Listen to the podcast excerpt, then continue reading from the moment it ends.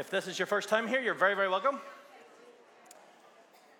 If you're an old hand, you've been here for a while, you're also very welcome. I think we've either got a lot of sickness or a lot of people away, but we're definitely quieter this morning than normal. But you're here, and I'm excited about tomorrow, this morning's message. Do you know why I'm excited about this morning's message? Um, yes. We're going to see if we're going to, going to bring some fire. But uh, I, I, I want to tell you, in case you hadn't noticed, some of us were in Israel the last 10 days. Anybody notice that? No, I haven't noticed it.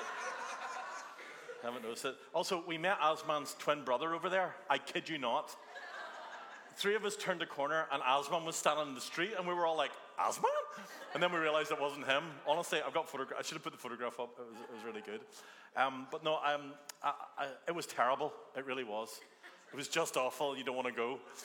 Um, no, I, I, want to say a couple of things just about, about, that. First of all, we had a great team that went away, and um, um, I think lives were changed and touched. But um, uh, we're talking about Holy Fire this morning, and um, I want to just share a little bit about some observations that we had when we were away. Um, a couple of real special moments that happened, um, and some people really impacted on our team. Um, it's kind of interesting when you go to the Galilee or go to Jerusalem and you, you walk in the places that Jesus moved in. all of a sudden, the scripture comes alive. You know, you'll have read in Psalms a thousand times that God makes um, you know the deserts dry and where He lands, and He makes the salt plains. He makes wells salt plain. And then you go to the Dead Sea and you go to Engedi and you realize, oh my goodness, that Sam means something entirely different now, because you build context for it. And uh, it's kind of interesting. I should I recommend you all go. I'm going to take another trip next year. I would say get in early, start saving now. Um, but um, a couple of things that were very obvious uh, when, when you think about the things of God, when you think about the Spirit of God, that were, really interesting. First of all, there was oasis in the middle of demonic activity. Um, everywhere we went in Jerusalem, if you know anything about Jerusalem and its history, it's been fought over for longer than Northern Ireland. And, um, uh, but above the atmospheres is ripping and tearing, and, and you, can, you can be in one very modern place, and next thing you're in the Middle East within 20 minutes. We walked 68 miles, I think, something like that, the whole time we were there. I'm not sure we lost any weight because we had our we had our eternity in that as well. But um, uh, one of the things that were very obvious in the middle of Jerusalem, every now and again you would just go in somewhere. Like we went to the well of Bethesda, and there's an old church there called St John's Church, and you'll have seen this maybe before. But there's a there's an automatic acoustic inside the building, and Pat so thankfully led us rather than me leading us in, in worship. Pat led us, and the acoustics were incredible. And in the middle of this really dry, parched place was this incredible oasis of God's Spirit. We think the well of Bethesda is a little circle well. No, this thing's huge. And, uh, you know, and then there's other places you go to the Garden Tomb where people are consistently worshiping, worshiping, and worshiping. And you walk in in the middle of Jerusalem to this little uh, place that's surrounded by people in there from all over the world coming together to worship. Is it Jesus' tomb? We're not sure. Doesn't really matter. But when you go in there and you experience that Spirit of God was there, we went to the place where it looks like a skull just outside the southern gate, which would probably where Jesus would have been crucified. And you see the picture of the skull and you look at it in the side of the mountain. And in all of that, the reality of the gospel comes clear. And then you go to the Galilee, and last Sunday morning, I can't even begin to explain to you what the presence of Jesus is like. As we went out on a boat on the Sea of Galilee, we sang two songs in the boat that you sang later at church after us because we were two hours ahead of you. It was quite interesting. And, uh, but when you stand in there and the presence of God comes. But I think the highlight for me was when we went to the, the temple steps. And you know anything about the temple, I've studied it in history. There's 600 meters long step that goes right down to the pool of Siloam. And what happened was they would come in and they'd wash themselves after, after they would, and then they would walk up the steps into the temple. And they would go through the beautiful gate and they're double set of arched gates. And we spent time on the steps at the beautiful gates. This is where Jesus healed, healed the blind man, and there was lots of healings and lots of activity around that place. But um, I tell you, Florence Walker got her tongues, and uh, uh, Gillian Cook got absolutely hit hard with the Spirit of God, fell over like a bag of spuds, and laughed for 10 minutes. And we were like, yes. And, uh, but it was just one of those places when you're in the, the, in the middle of this city that's been torn apart. When you walk in through the ruins and you look up to the, the temple place where, where, where the, the, the, the people who call to worship, when you hear the valleys will ring of the sound of your praise, you understand why, because the natural acoustics in the valley of the Kidron Valley call to worship. And there's anointing and presence in all of these places. And then you go to Galilee and you walk around the places and you walk into Capernaum And you walk into, into the synagogue at Capernaum, and then you open the scriptures in John, and you read, and Jesus walked into the synagogue at Capernaum, sat down the high, high, high seat, and began to read from Isaiah. And you walk into the very same place, and here's the back of your neck stand up. Why am I saying that? Well, because it was really good to go and see those places. But what I realized was is that when I come back to Journey this morning, I feel the same way. That, that you don't have to go to these places, you don't have to follow the footsteps of Jesus in order to experience the presence of God. And I think sometimes that, that we go chasing the presence of God when you're carrier of the presence of God. And that's what I want to talk about today. You see, there's a fire inside of me that I can't put out. Some people wish it would go out. but there's a fire inside of me that won't go out, and God won't let me step back from it. And my job is to put that fire inside of you. That's what the commission is. It's to go and make disciples. Well, what are disciples? Well, people who follow Jesus. And then what? Equip them for acts of service. And the problem is that is you, you, we become a taking church. And we have to start not just being a taking church, we have to take and then give. And sometimes we get lost in that. And I want to ch- challenge you over the next couple of weeks as we begin to bring in um, some of the Bethel guys. And it's going to get rowdy in here over the next few weeks. I'm, I'm, telling you straight now. So if you want somebody to get filled with the Holy Spirit, you will have somebody will definitely slap a hand in your head. And, and we want you to get every gift that God has for you. But I, I, I want to talk a little bit today about the Holy Spirit, but I want to do something first, all right? My amazing team. I've been wanting a shofar for a long time, and anybody knows me knows the story of my shofar. Um, I've had an angel come and visit me a couple of times. I don't say that to too many people because you think you're nuts, but seriously, I've never seen him. He hides behind the curtain in our bedroom, and all I see out the curtain is a big long shofar. And he blows a shofar, and I get teleported into a dream. Now, much to Aaron's disgust, who plays the trumpet very well, I've been learning how to blow this. So this is, this is what they did, you know, and we, we, weren't, we rushed home thinking that on the Sabbath, this particular day, that because the, sh- the shofars would normally sound at, on Friday night at sunset, 14 minutes before the sun goes down, they, they, they blow the shofars. But we rushed like crazy back from the Dead Sea to get back and realize that it only happens during Rosh Hashanah, which happens in, uh, for two weeks over November. We happened to be there the last time. So really disappointed not to hear the shofars all over Jerusalem. It's quite special when you hear everybody a call with the Sabbath goes down. But I'm going to have a go at this, all right? Now, here's what I want you to do. Sometimes this creates, I think, a sound of heaven. That's just my own opinion. All right?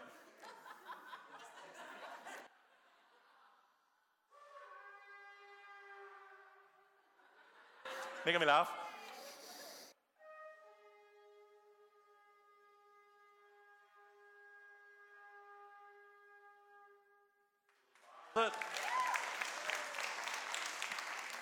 Honestly, I'm so thankful. I just told them to get a normally one, but they, got me one with silver and gold on it.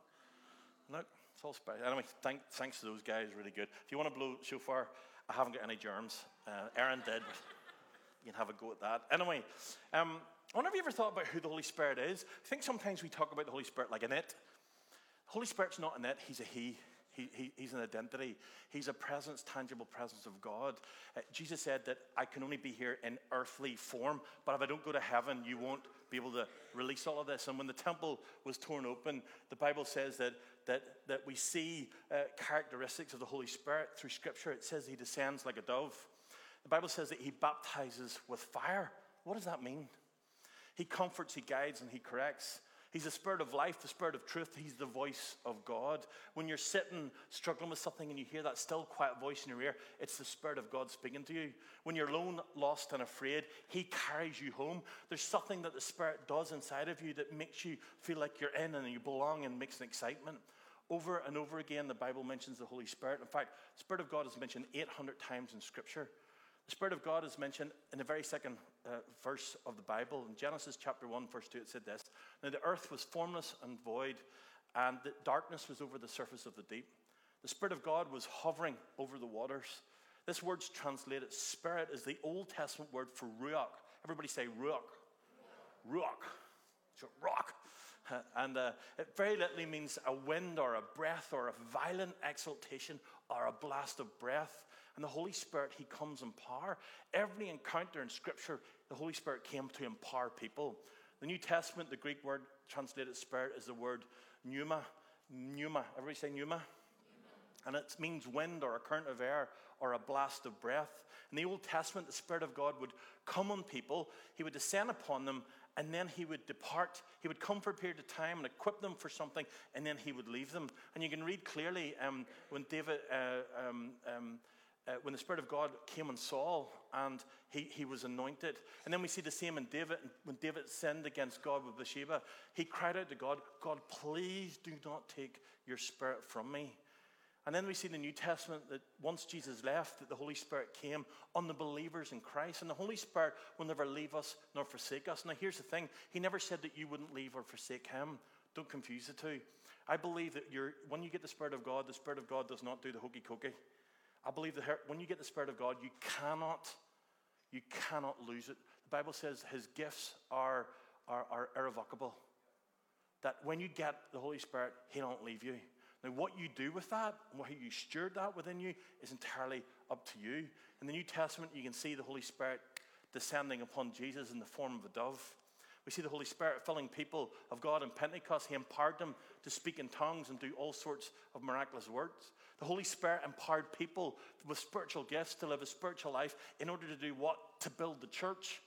And we're not meant to hide these things, we're meant to be excited about them. And the Holy Spirit also gives people an increased sense of these fruits of the Spirit in your life. What are they? Love, joy, peace, patience, kindness, goodness, gentleness, faithfulness, and self control. You see, all these things the Bible says there is no law against. Who wouldn't want more of those in their lives? The Holy Spirit gives you those. And so many people live a spiritless life when God wants you to live a spirit filled life a spirit filled life with power, power encounters in the name of the Father, Son, and the Holy Spirit.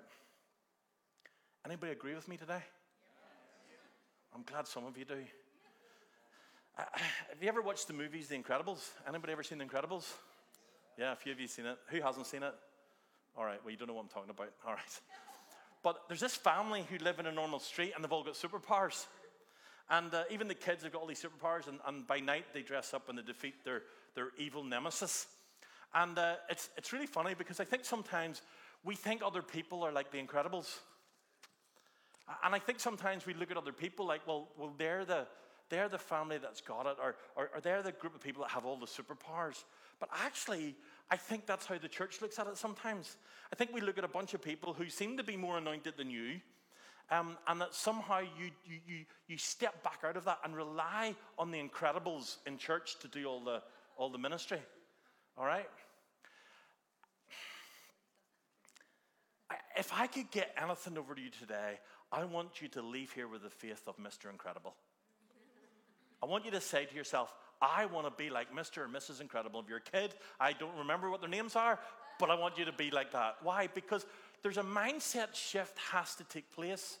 And I want to talk a little bit about that mind shift, what, what happens. Have you ever considered yourself that, that, that have you ever thought about yourself that God can, will, and does use you for miracles and acts of healing?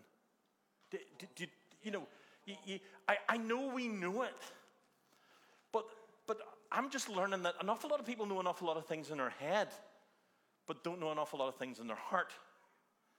You know, the 17 inch journey from here to here, it's like, how do we get what I know into the heart that I live it? And, and I really believe God wants to to teach the church today. Why? Because the world is trying its darndest to rob us of everything. You know what I love? It will never rob us of the Spirit of God because it can't. Do you know what? Do you know what I love? It doesn't understand. The world doesn't understand the Spirit of God, but you do. Jesus said that. He said that they, the world will not understand these things, but you will. Why? Because you know me, and you know my spirit, and my spirit lives in you.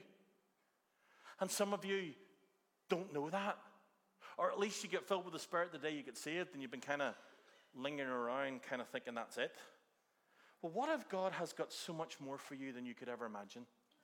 What happens if there's, what happens if there's a secret miracle worker in you for the gift of healing and you've never prayed for anybody for the gift of healing, but God's already given to you and you're not using it? You see, in a church like ours, we can do prophecy well, speak in tongues well, we can do interpret, we can do a whole lot of things on the gifts of the Spirit. But when it goes to the ones that require faith and stepping out, we say, well, well, no, that's not for me. We can't. What happens if you've got a gift that, that this community in this place needs and you're not activated in it? I'm not saying that to beat you up. I'm just saying that that could be the reality. I know the gifts that God's given me. There's days I go, God, I, you know, why can we have Kingdom Come last year in August? And we invite a house of miracles like Bethel and, and, and, and an upper room in, and they bring something where we see over 50 healings. And they leave, and we go back to speaking in tongues and prophesying. And hear me, there's nothing wrong with that. But if you've got faith for that, that's all this house will ever have. Why? Because we say, well, I've got to go to Bethel to find that. No. You, you, you, you see, when you have a culture of miracles, we have a culture of prophecy, we have a culture of worship here. We've, we've got many cultures of the things of spirit. When you go to Jerusalem, you go to Galilee, there's cultures. Well, what is that? Well, one culture when you're walking in, in, in, the, in the Arab section where, where it just doesn't feel the same. You kind of walk through these places, and if you're a feeler like me, you, you sense, oh, this just doesn't, this is uh, just something not right. It's the feeling you used to get when you drove in Antrim. Remember that? You know, now when you drive into Antrim, when I go through those 30 mile an hour signs, I go, oh, Jesus. What's wrong? So, you know, and it's like there was days when Antrim was a place you drove through to get out. Why? We prayed and, and the mindset shifts began to change. Do you know thousands of people? Rachel, Rachel Henderson, she here? Where's she? Rachel gave a word in 15D many years ago about the, the castle gardens before they were done up, and that thousands of people would come and they, there would be a reaching point. And, and now that prophecy is true. Thousands and thousands and thousands of people come to our town to see our beautiful garden. Why? Imagine people would come to get miracles. Imagine people would come to hear the gospel and have their lives transformed. Imagine people, people are coming from all over the world to be counseled here which is miraculous and incredible. But imagine they would come because there's a revival has begun to happen here in a way that has never happened in hundreds of years. And we're seeing a young generation, and I've said it a thousand times, Generation Z, Z, whatever you want to call it, will save our world. Because they're the fourth generation of three very screwed up generations that went before them. And it's the way history has worked. And they are in a college in America spreading out where these young people will not let anybody who's older touch it. Amen. They won't let them touch it. Famous people have come to Asbury and said, We want to come and lead worship for you. We want to pray. The dean has said, No. It's a student move. If you touch it, it will end. And sometimes I think, you know, we, we, we had something else planned. And, and we, had, we decided to do a youth conference um, kind of as a second and yet, God, I think, always knew that was the plan. And I actually really believe, I felt it, and I really believe it, that this youth conference is going to start something in our young people. You know, David was telling me about our young people this week. When we, when, when we started our new youth uh, last September, year and a half ago, I said, I don't want to do any spiritual stuff with them.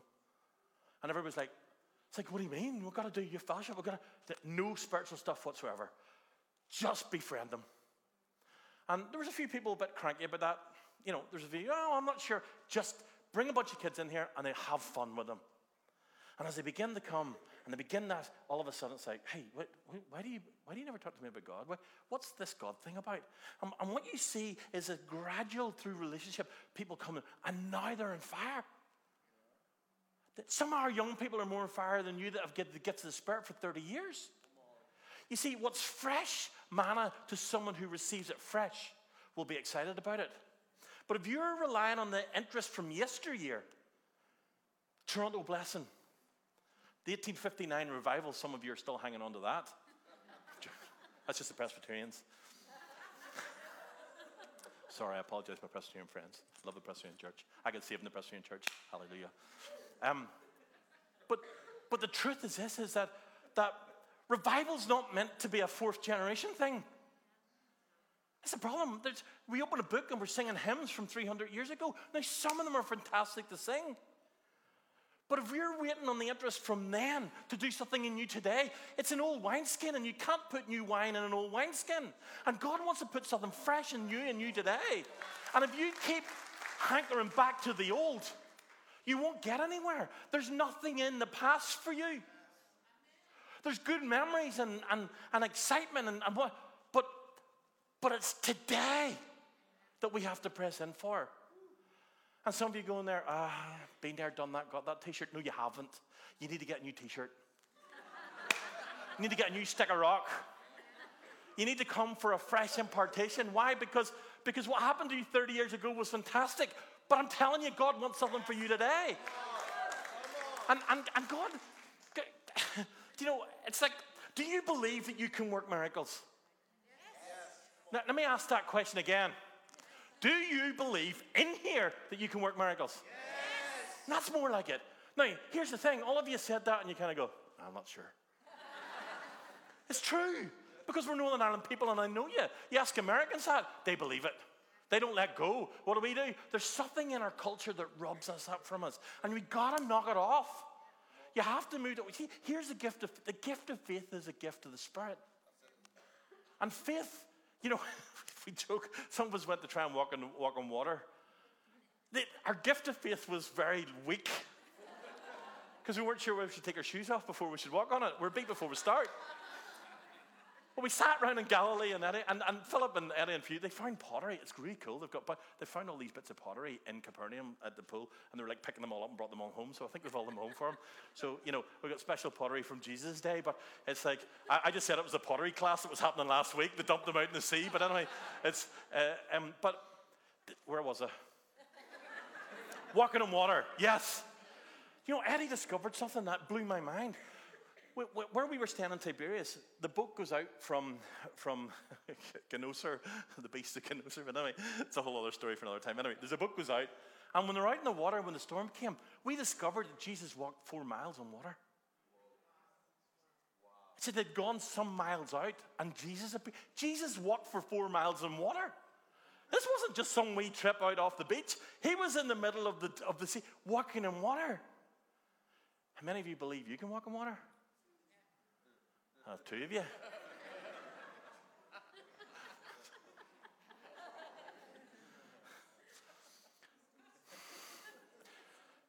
Peter was the only crazy one that had enough faith to get out of that flipping boat. And if you've watching Chosen, I've been watching the Chosen series, honestly, it's fantastic. If you haven't watched it, go watch it. And you, you, you begin to get the contextualization of all of this. And God wants us to have a new mindset. You see, if you don't, if you don't understand that, that that when you invite the Holy Spirit into your life, it's exciting, empowering, adventurous, miraculous, and it's a fun filled life. You get more joy when you do the miracles. There's something happens when, when you're on those steps and you're praying for healing. We, we saw a Korean guy, and uh, Big Paul says, Hey, let's go over and pray for him. This Korean guy, and he hobbled up the steps, and, his, uh, and we straight over, we're prophesying to him, we're praying, we're healing, and he's a bit awkward, and his mate's recording it all. And we're prophesying to him, the tears are tripping him, and he's getting prayed for and we had faith on the steps because we were in an environment that we knew a miracle had happened here. But I'm not looking for the miracle of Jesus' day, I'm looking for the miracle of my day. And when the Spirit of God gives it to you, you've got to start activating it, but you're lazy. You don't want to do it. And we don't get excitement about it. We watch everybody else get excited and you can get riled up and we get, but, but you slip back into this place. Can I, can I, We, we got to start thinking like world changers. We, we, we, we got to start seeing normal Christianity, not something that you just go to on a Sunday, but something that's lived deep in your life, that you express it, that you can't help it. When you go to a shop or a chemist or work, it oozes out of you. That you take every opportunity to pray, that no matter how crazy or cray that they think you are, that you don't care anymore. You get into it and you go, hey, you know what? I'm going to keep going until I get a healing. John Wimber had a healing ministry, prayed for 20 years before he got one healing. And he was still healing people when he was diagnosed with cancer. It doesn't happen overnight, but, but the gift of faith in you gets fanned in the flames. And this is meant to be a, you know, there's a couple of houses. Wait, how many of you know this is meant to be a house of, of acts? How many of you know your house at home is meant to be a house of acts? You know, there's these two houses in the scriptures, um, and you see them, there were, there were houses of Acts. You see Simon's house in Acts 9 and John Mark's house in Acts 12. It's crazy what happened in their houses. Angels were floating in and out, dead bodies were being raised, miracles were taking place. They had this house that, for some reason, God dwelled. And the people would come and go. I want this to be a house of Acts. Why? Well, because how many of you know that Jesus said that signs and wonders would follow those who would believe? Let me say it again. Signs and wonders would follow those who would believe.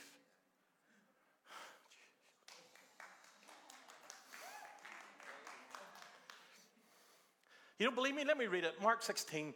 He said to them, Go into all the world and preach the gospel to all creation. Everybody say all creation. All creation. That's confining because that doesn't say people. All creation. How do you preach the gospel to the stones? Can I tell you, we learned it last week. When you've seen one old stone, you've seen a lot, okay? We saw some old stones last week. We walked through Hezekiah's tunnel that's in the scripture that was built 6,000 years ago. Unbelievable to think, King Hezekiah walked through this. And you come in on there and you go, and then, and then, and then we, we had this tour guide who was showing us around the city of David. You know, once in royal David. And it's just outside Jerusalem. And there's a palace there. And he took us up to the high point and he's shown us in scripture. And I'll never forget whenever, you know, when the Bible says the valleys will ring of the sound of your praise. I never understood that before. Now I do. Because we stood at the high point and down the Kidron Valley all the way to Bethlehem. You would shout, what was the word? Sh- Shlomo! Shlomo! And it would rumble down the valley. That's when the, the blew the shofar, everybody knew. When they announced something, it went to the next person with it. That's how, the, that's how they did text messages back in the day. and and he, he was showing this. And, and, and, and when God did something in all creation, slow mo, it's like this proclamation that it doesn't matter who hears it, I'm going to pronounce it. And you need to get your head around that. It's not about the end result, it's about your faith activated in you. Stop thinking about results. Do you know, we, we used to pray for nobody and nobody got healed. And now we pray for everybody and some people get healed. I wish everybody get healed. I'd love to have that house that John Mark had where angels showed up and people got healed. And, or, or, you know, Simon's house, Simon the Tanner. I mean, some random dude mentioned in the Bible from Caesarea where we were. And became a house of miracles. It became this place where people came to it and they got healed.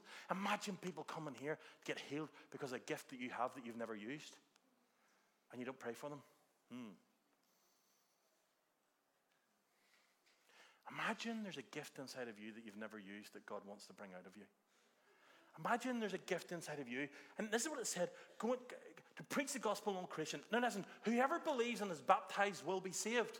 Not, not might be saved, not, not, not, not conditional. That's an aorist in the language. Aorist means precise moment, it cannot be undone. If you believe and you're baptized, you are saved. He's not a God who throws you back into the sea after he saves you. I am absolutely convinced that once you're saved, you're always saved no matter what you do. Why? Because you had nothing to do with your salvation. You might think you did, but you didn't. But whoever does not believe will be condemned. And these signs will accompany those who believe in my name. They will drive out demons, speak in new tongues. They will pick up snakes with their hands. Not sure about that one. They will drink deadly poison and will not hurt them at all. And they will place their hands on the people who are ill and they will get well. Now, hear me. There's no snakes coming in here anytime soon. all right? But that's a bit of an anomaly verse in there. But what, why is it in there? Well, because there's something that a believer is meant to have follow them. What is it? It's not just for Mr. Incredible. It's for those who. Are you believers? Who's it for? Us. Do you believe it? Yes. No. Imagine you're at home in this place, every home. Time we on. Imagine every home in our church was a place that somebody could come to, they get prayed and they get healed when they leave. I, I actually believe that's possible. Imagine that when you have a conversation with someone about Christ, that rather than being critical, they actually go, you know what, I'm interested in that. Do you know what I've discovered? People are so freaking interested in God right now. Because the world is so lunatically crazy right now. It has so lost its way. What are people looking for? A straight path. Can I just say something? In the Bible, when, the, when Jesus said he'll make your path straight, I now understand what he meant by that. Because there is not one straight path in Jerusalem. There's not one straight path in Galilee, and it's either up or down. There's no in between. So when Jesus said, you know, I'll make your path straight, I can't understand what he meant now. Because he was one fit lad, I'm telling you. Where was I? Imagine that we had your home and people came to it and got healed every single time somebody came. You don't believe it. You say you do, but you don't. But imagine if you did. For a moment, imagine that you caught something that would change. Let me just give you something. I'm going to invite the worship team. I'm going to have communion, and I have. I could preach in this all day long. Signs, wonders, and miracles seem to put people in turmoil. Why, why, why do people, you know, people talk to me all the time about charismatic and supernatural life and supernatural ministry. And I'm going, what did you expect? You know, like, like there's, a, there's a bunch of Christians right now, and they get a bit of traction, but they're dispensationalists. What does that mean? Well, they believe that, that after the Acts all died off, that the Bible came into being, and that the gifts of the Spirit and the things like prophecy are no longer needed for today. I personally think they're heretics, but they would say I'm a heretic, but actually I think they're the heretics, but that's a whole other story for another time. And there is a general consensus in some theological realm that says that these things are not meant to be used today. And unfortunately, if you grew up in a Northern Ireland church, it's affected you. It's, it's in your system, in your blood. Unless you grew up like some people who I know who grew up in the charismatic church their whole lives and they don't understand what I'm talking about. But if you've come from any kind of religious background, you know what I'm talking about. Can I say there's a couple of things that will stop this happening for you? And, and really quickly, first of all, unbelief. Well, what is unbelief? You ready? Cynicism, doubt, skepticism, suspicion, denial, and rejection. That just sounds like a Northern Irish person. Let me just say that again unbelief, cynicism, doubt, skepticism, suspicion, denial, and rejection. Anybody know who I'm talking about? No, nobody knows who I'm talking about, right? Because that's not us. And then there's all these other emotions you see that we have that affect us. You see, we, we, we've got these accusative emotions that stop us moving into things of the Spirit. First of all, we've got guilt. Guilt happens when we accuse ourselves, when, when we feel bad because something inside that we've done that we shouldn't have done, we just feel bad. Can not tell you something? Guilt will stop you moving in the things of God. Uh, shame. Shame is when we feel other people are accusing us and judging us. And, and, and it's like we want the floor to swallow us up and hide. Do you know this country is more full of shame? Oh, it's so full of shame. And where does shame ultimately land? In religion. And, and these things accuse us and they stop a sense of sinfulness. I can't come before God because I've done something so wrong. And there is a ton of things that will stop us moving into the fullness of God. Religion. Never underestimate the amount of religion that if you've been brought up in the church in Northern Ireland that's in you. And all of these things will quench the Spirit of God inside of you. But the Bible says just a little faith, a little tiny mustard seed, just a little bit of faith, a tiny little amount, maybe, just maybe, something's coming. Something good's going to happen. And I'm not talking about the wishful thinking that we all hear about revival, but that maybe God would just allow a little mustard seed just to begin to grow within you. And then, and then you come for prayer, and one of our prayer ministry team dumps a, pile of water onto it. Come on, God, water this seed. Make it grow. Make it grow. And it begins to grow, and all of a sudden, life begins to get formed inside of you, and you, you begin to get tingles, and you begin to get excited, and you begin to feel the presence of God rising up inside of you, and you begin to get this little bit of faith that, do you know what? I've been praying for this friend of mine, and I'm going to get, I'm going to pray for them tomorrow when I go into school. I've watched my wife go on a little bit of a journey over the last few while. They've started a prayer meeting on a Friday morning, and she says, I'm, I'm going to pray for my principal. I'm going to put hands on her and I'm going to pray for her. Why? Just a little bit of faith in someone who's like, hmm, I'm not sure she's going to take that too well. But you know what? I'm, I'm going to keep going. I'm going to, going to pursue it. And just a little seed begins to grow. And, and, and one day she'll put her hands on her and she'll get filled with the Spirit of God, right? Because that's what happens when you let a little, a little mustard seed begin to grow inside of you. Can, can I just, Can I get one tiny mustard seed inside of you this morning? Will, will you take a little mustard seed and put it inside your belly? And put your fingers in there and push it in and say, God, will you make this little seed grow in me? To give me faith, to give me hope, to give me power, to empower me for a supernatural lifestyle that I know you've called me to. I don't want to think about it anymore. I want to live it. I don't want to I don't want to stay in that place anymore. I want it to burn in me, that it bursts out of me, that streams of living water will just flow through this place and people will heal, restored, and delivered. Or that you get a little pilot flame. I lived in a caravan for two years. God help me, please, Jesus. I never want to do that again. Caravanners, bless your soul. But in those stupid caravans are these little pilot lights, a little flame and they're burning all the time. And they're burning all the time. And if you're a Christian and a believer, you've got a flame inside of you. And it burns all the time. But every now and again, you've got to come along and you've got to push a button. Click, click, click. And you let it rip. And then you hear this whoosh. Is there a little flame inside of you that's burned, that's never been turned on? Can we get it this morning? Just a little bit. I am so so out of time.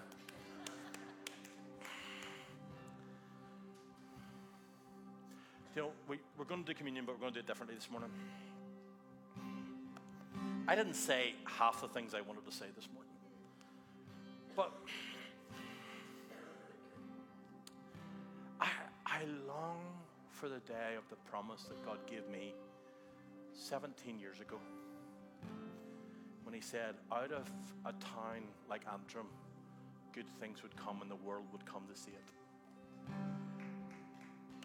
And the world is coming to see it. We have 60 people from around the world coming in next week. I think in my last count, we've about 700 clients over the past year on our books for counseling all over the world. We, we've, we've built that. In two weeks' time, there's a whole bunch of young people going to come into this church and they're going to experience a whole bunch of young people who live in a culture of miracles. And, and, and hopefully, those young people will capture something in a way that they never have before. But what about you? What do you, what do you want? This starts with passion and hunger. It can only start there. And there has to be something of sacrifice within you that says, I'm going to put my own apprehensions, fears, shame, guilt, worry, cynicism down. And just maybe, just maybe, that little faith. I could tell you a hundred stories of one person who is almost nameless to this day, who led people like Reinhard Bonnke to Jesus, who led people like Jeremiah McNeely to Jesus, a little old lady who prayed for young, a young man for years in Kells. Nobody knows her name, but she prayed for a young man who went on to see thousands of people come to Jesus. I mean, have you ever thought that just one conversation with you could release Billy Graham again? One, one thing inside of you set alight could start something that would cause a world revival. Hey, you ready for this? That one thing inside of you would raise someone from the dead. That's that's the don't take that up with God. He said these are signs that would follow believers. What? Heal the sick, cast out demons, and raise the dead, and preach the gospel. I didn't say it. He did. There's not too many people down at Baird's there giving the come out thing going on. You know. And yet we have to have faith for it. Why? I've prayed for many people to be raised from the dead not seeing anybody yet. You have to get them this side of embalming, by the way. Okay? The other side's no good. You've got to get them this side, all right? Now, if that freaks you out, it should, because the Spirit of God is so supernatural, so supernatural that it's beyond our comprehension. Because if it wasn't supernatural, it would just be natural and be in our comprehension. The fact that it confounds the, the wise, it confounds the wise, shows you how real God is. I want to bring our ministry team up. We're going to move this front row of chairs back. I know we're out of time. Uh, communion's going to be here if you want to come and take it. We're, we're, we're, it's going to be a bit of a melee today, okay? All right? But here's what I want to do. And everybody gets nervous at this point. If you get nervous, you should come to the front. All right? If you've got nervous or you're kind of going, hoo, he, hoo, you know that should it go, should it not kind of thing? Hey, anybody ever been at a prayer meeting where the first time they prayed? I remember mine like it was yesterday. I spent seven weeks at the back of First Antrim trying to pray out loud. And you're sitting there going, getting the courage up to go, and you just pluck up the courage and you're about to start and somebody else starts. And you give up. Today is one of those Sundays for you to come forward and we're going to pray for you. And we're going to pray that God would either give you a mustard seed to grow or a, the flame that's in you that's been burning for a long time to burst into flames. And we're going to ask God to give you gifts and baptize you in fire. That's what the Bible says. And if you want that this morning, you come hungry and run for it. You can lie on the floor, laugh, cry, do what you like around here. We don't really care. I promise you, nobody will push you over. If you're going down, you're going down because the presence of God has touched you. You can come and take communion after that, or before that, or during it, whatever. I don't really mind. But I want you to stand right now. And I want you to say this. I want you to put your hands in your belly. And I want you to say, God, fan into flame the flame within me, that it would never go out, that I would be a miracle worker, a gospel preacher, and that signs and wonders would follow me all the days of my life. And if you want that now, we got a prayer team. Come hungry, come get it. We're going to go back into worship, and then we'll see where we're at after that. Amen.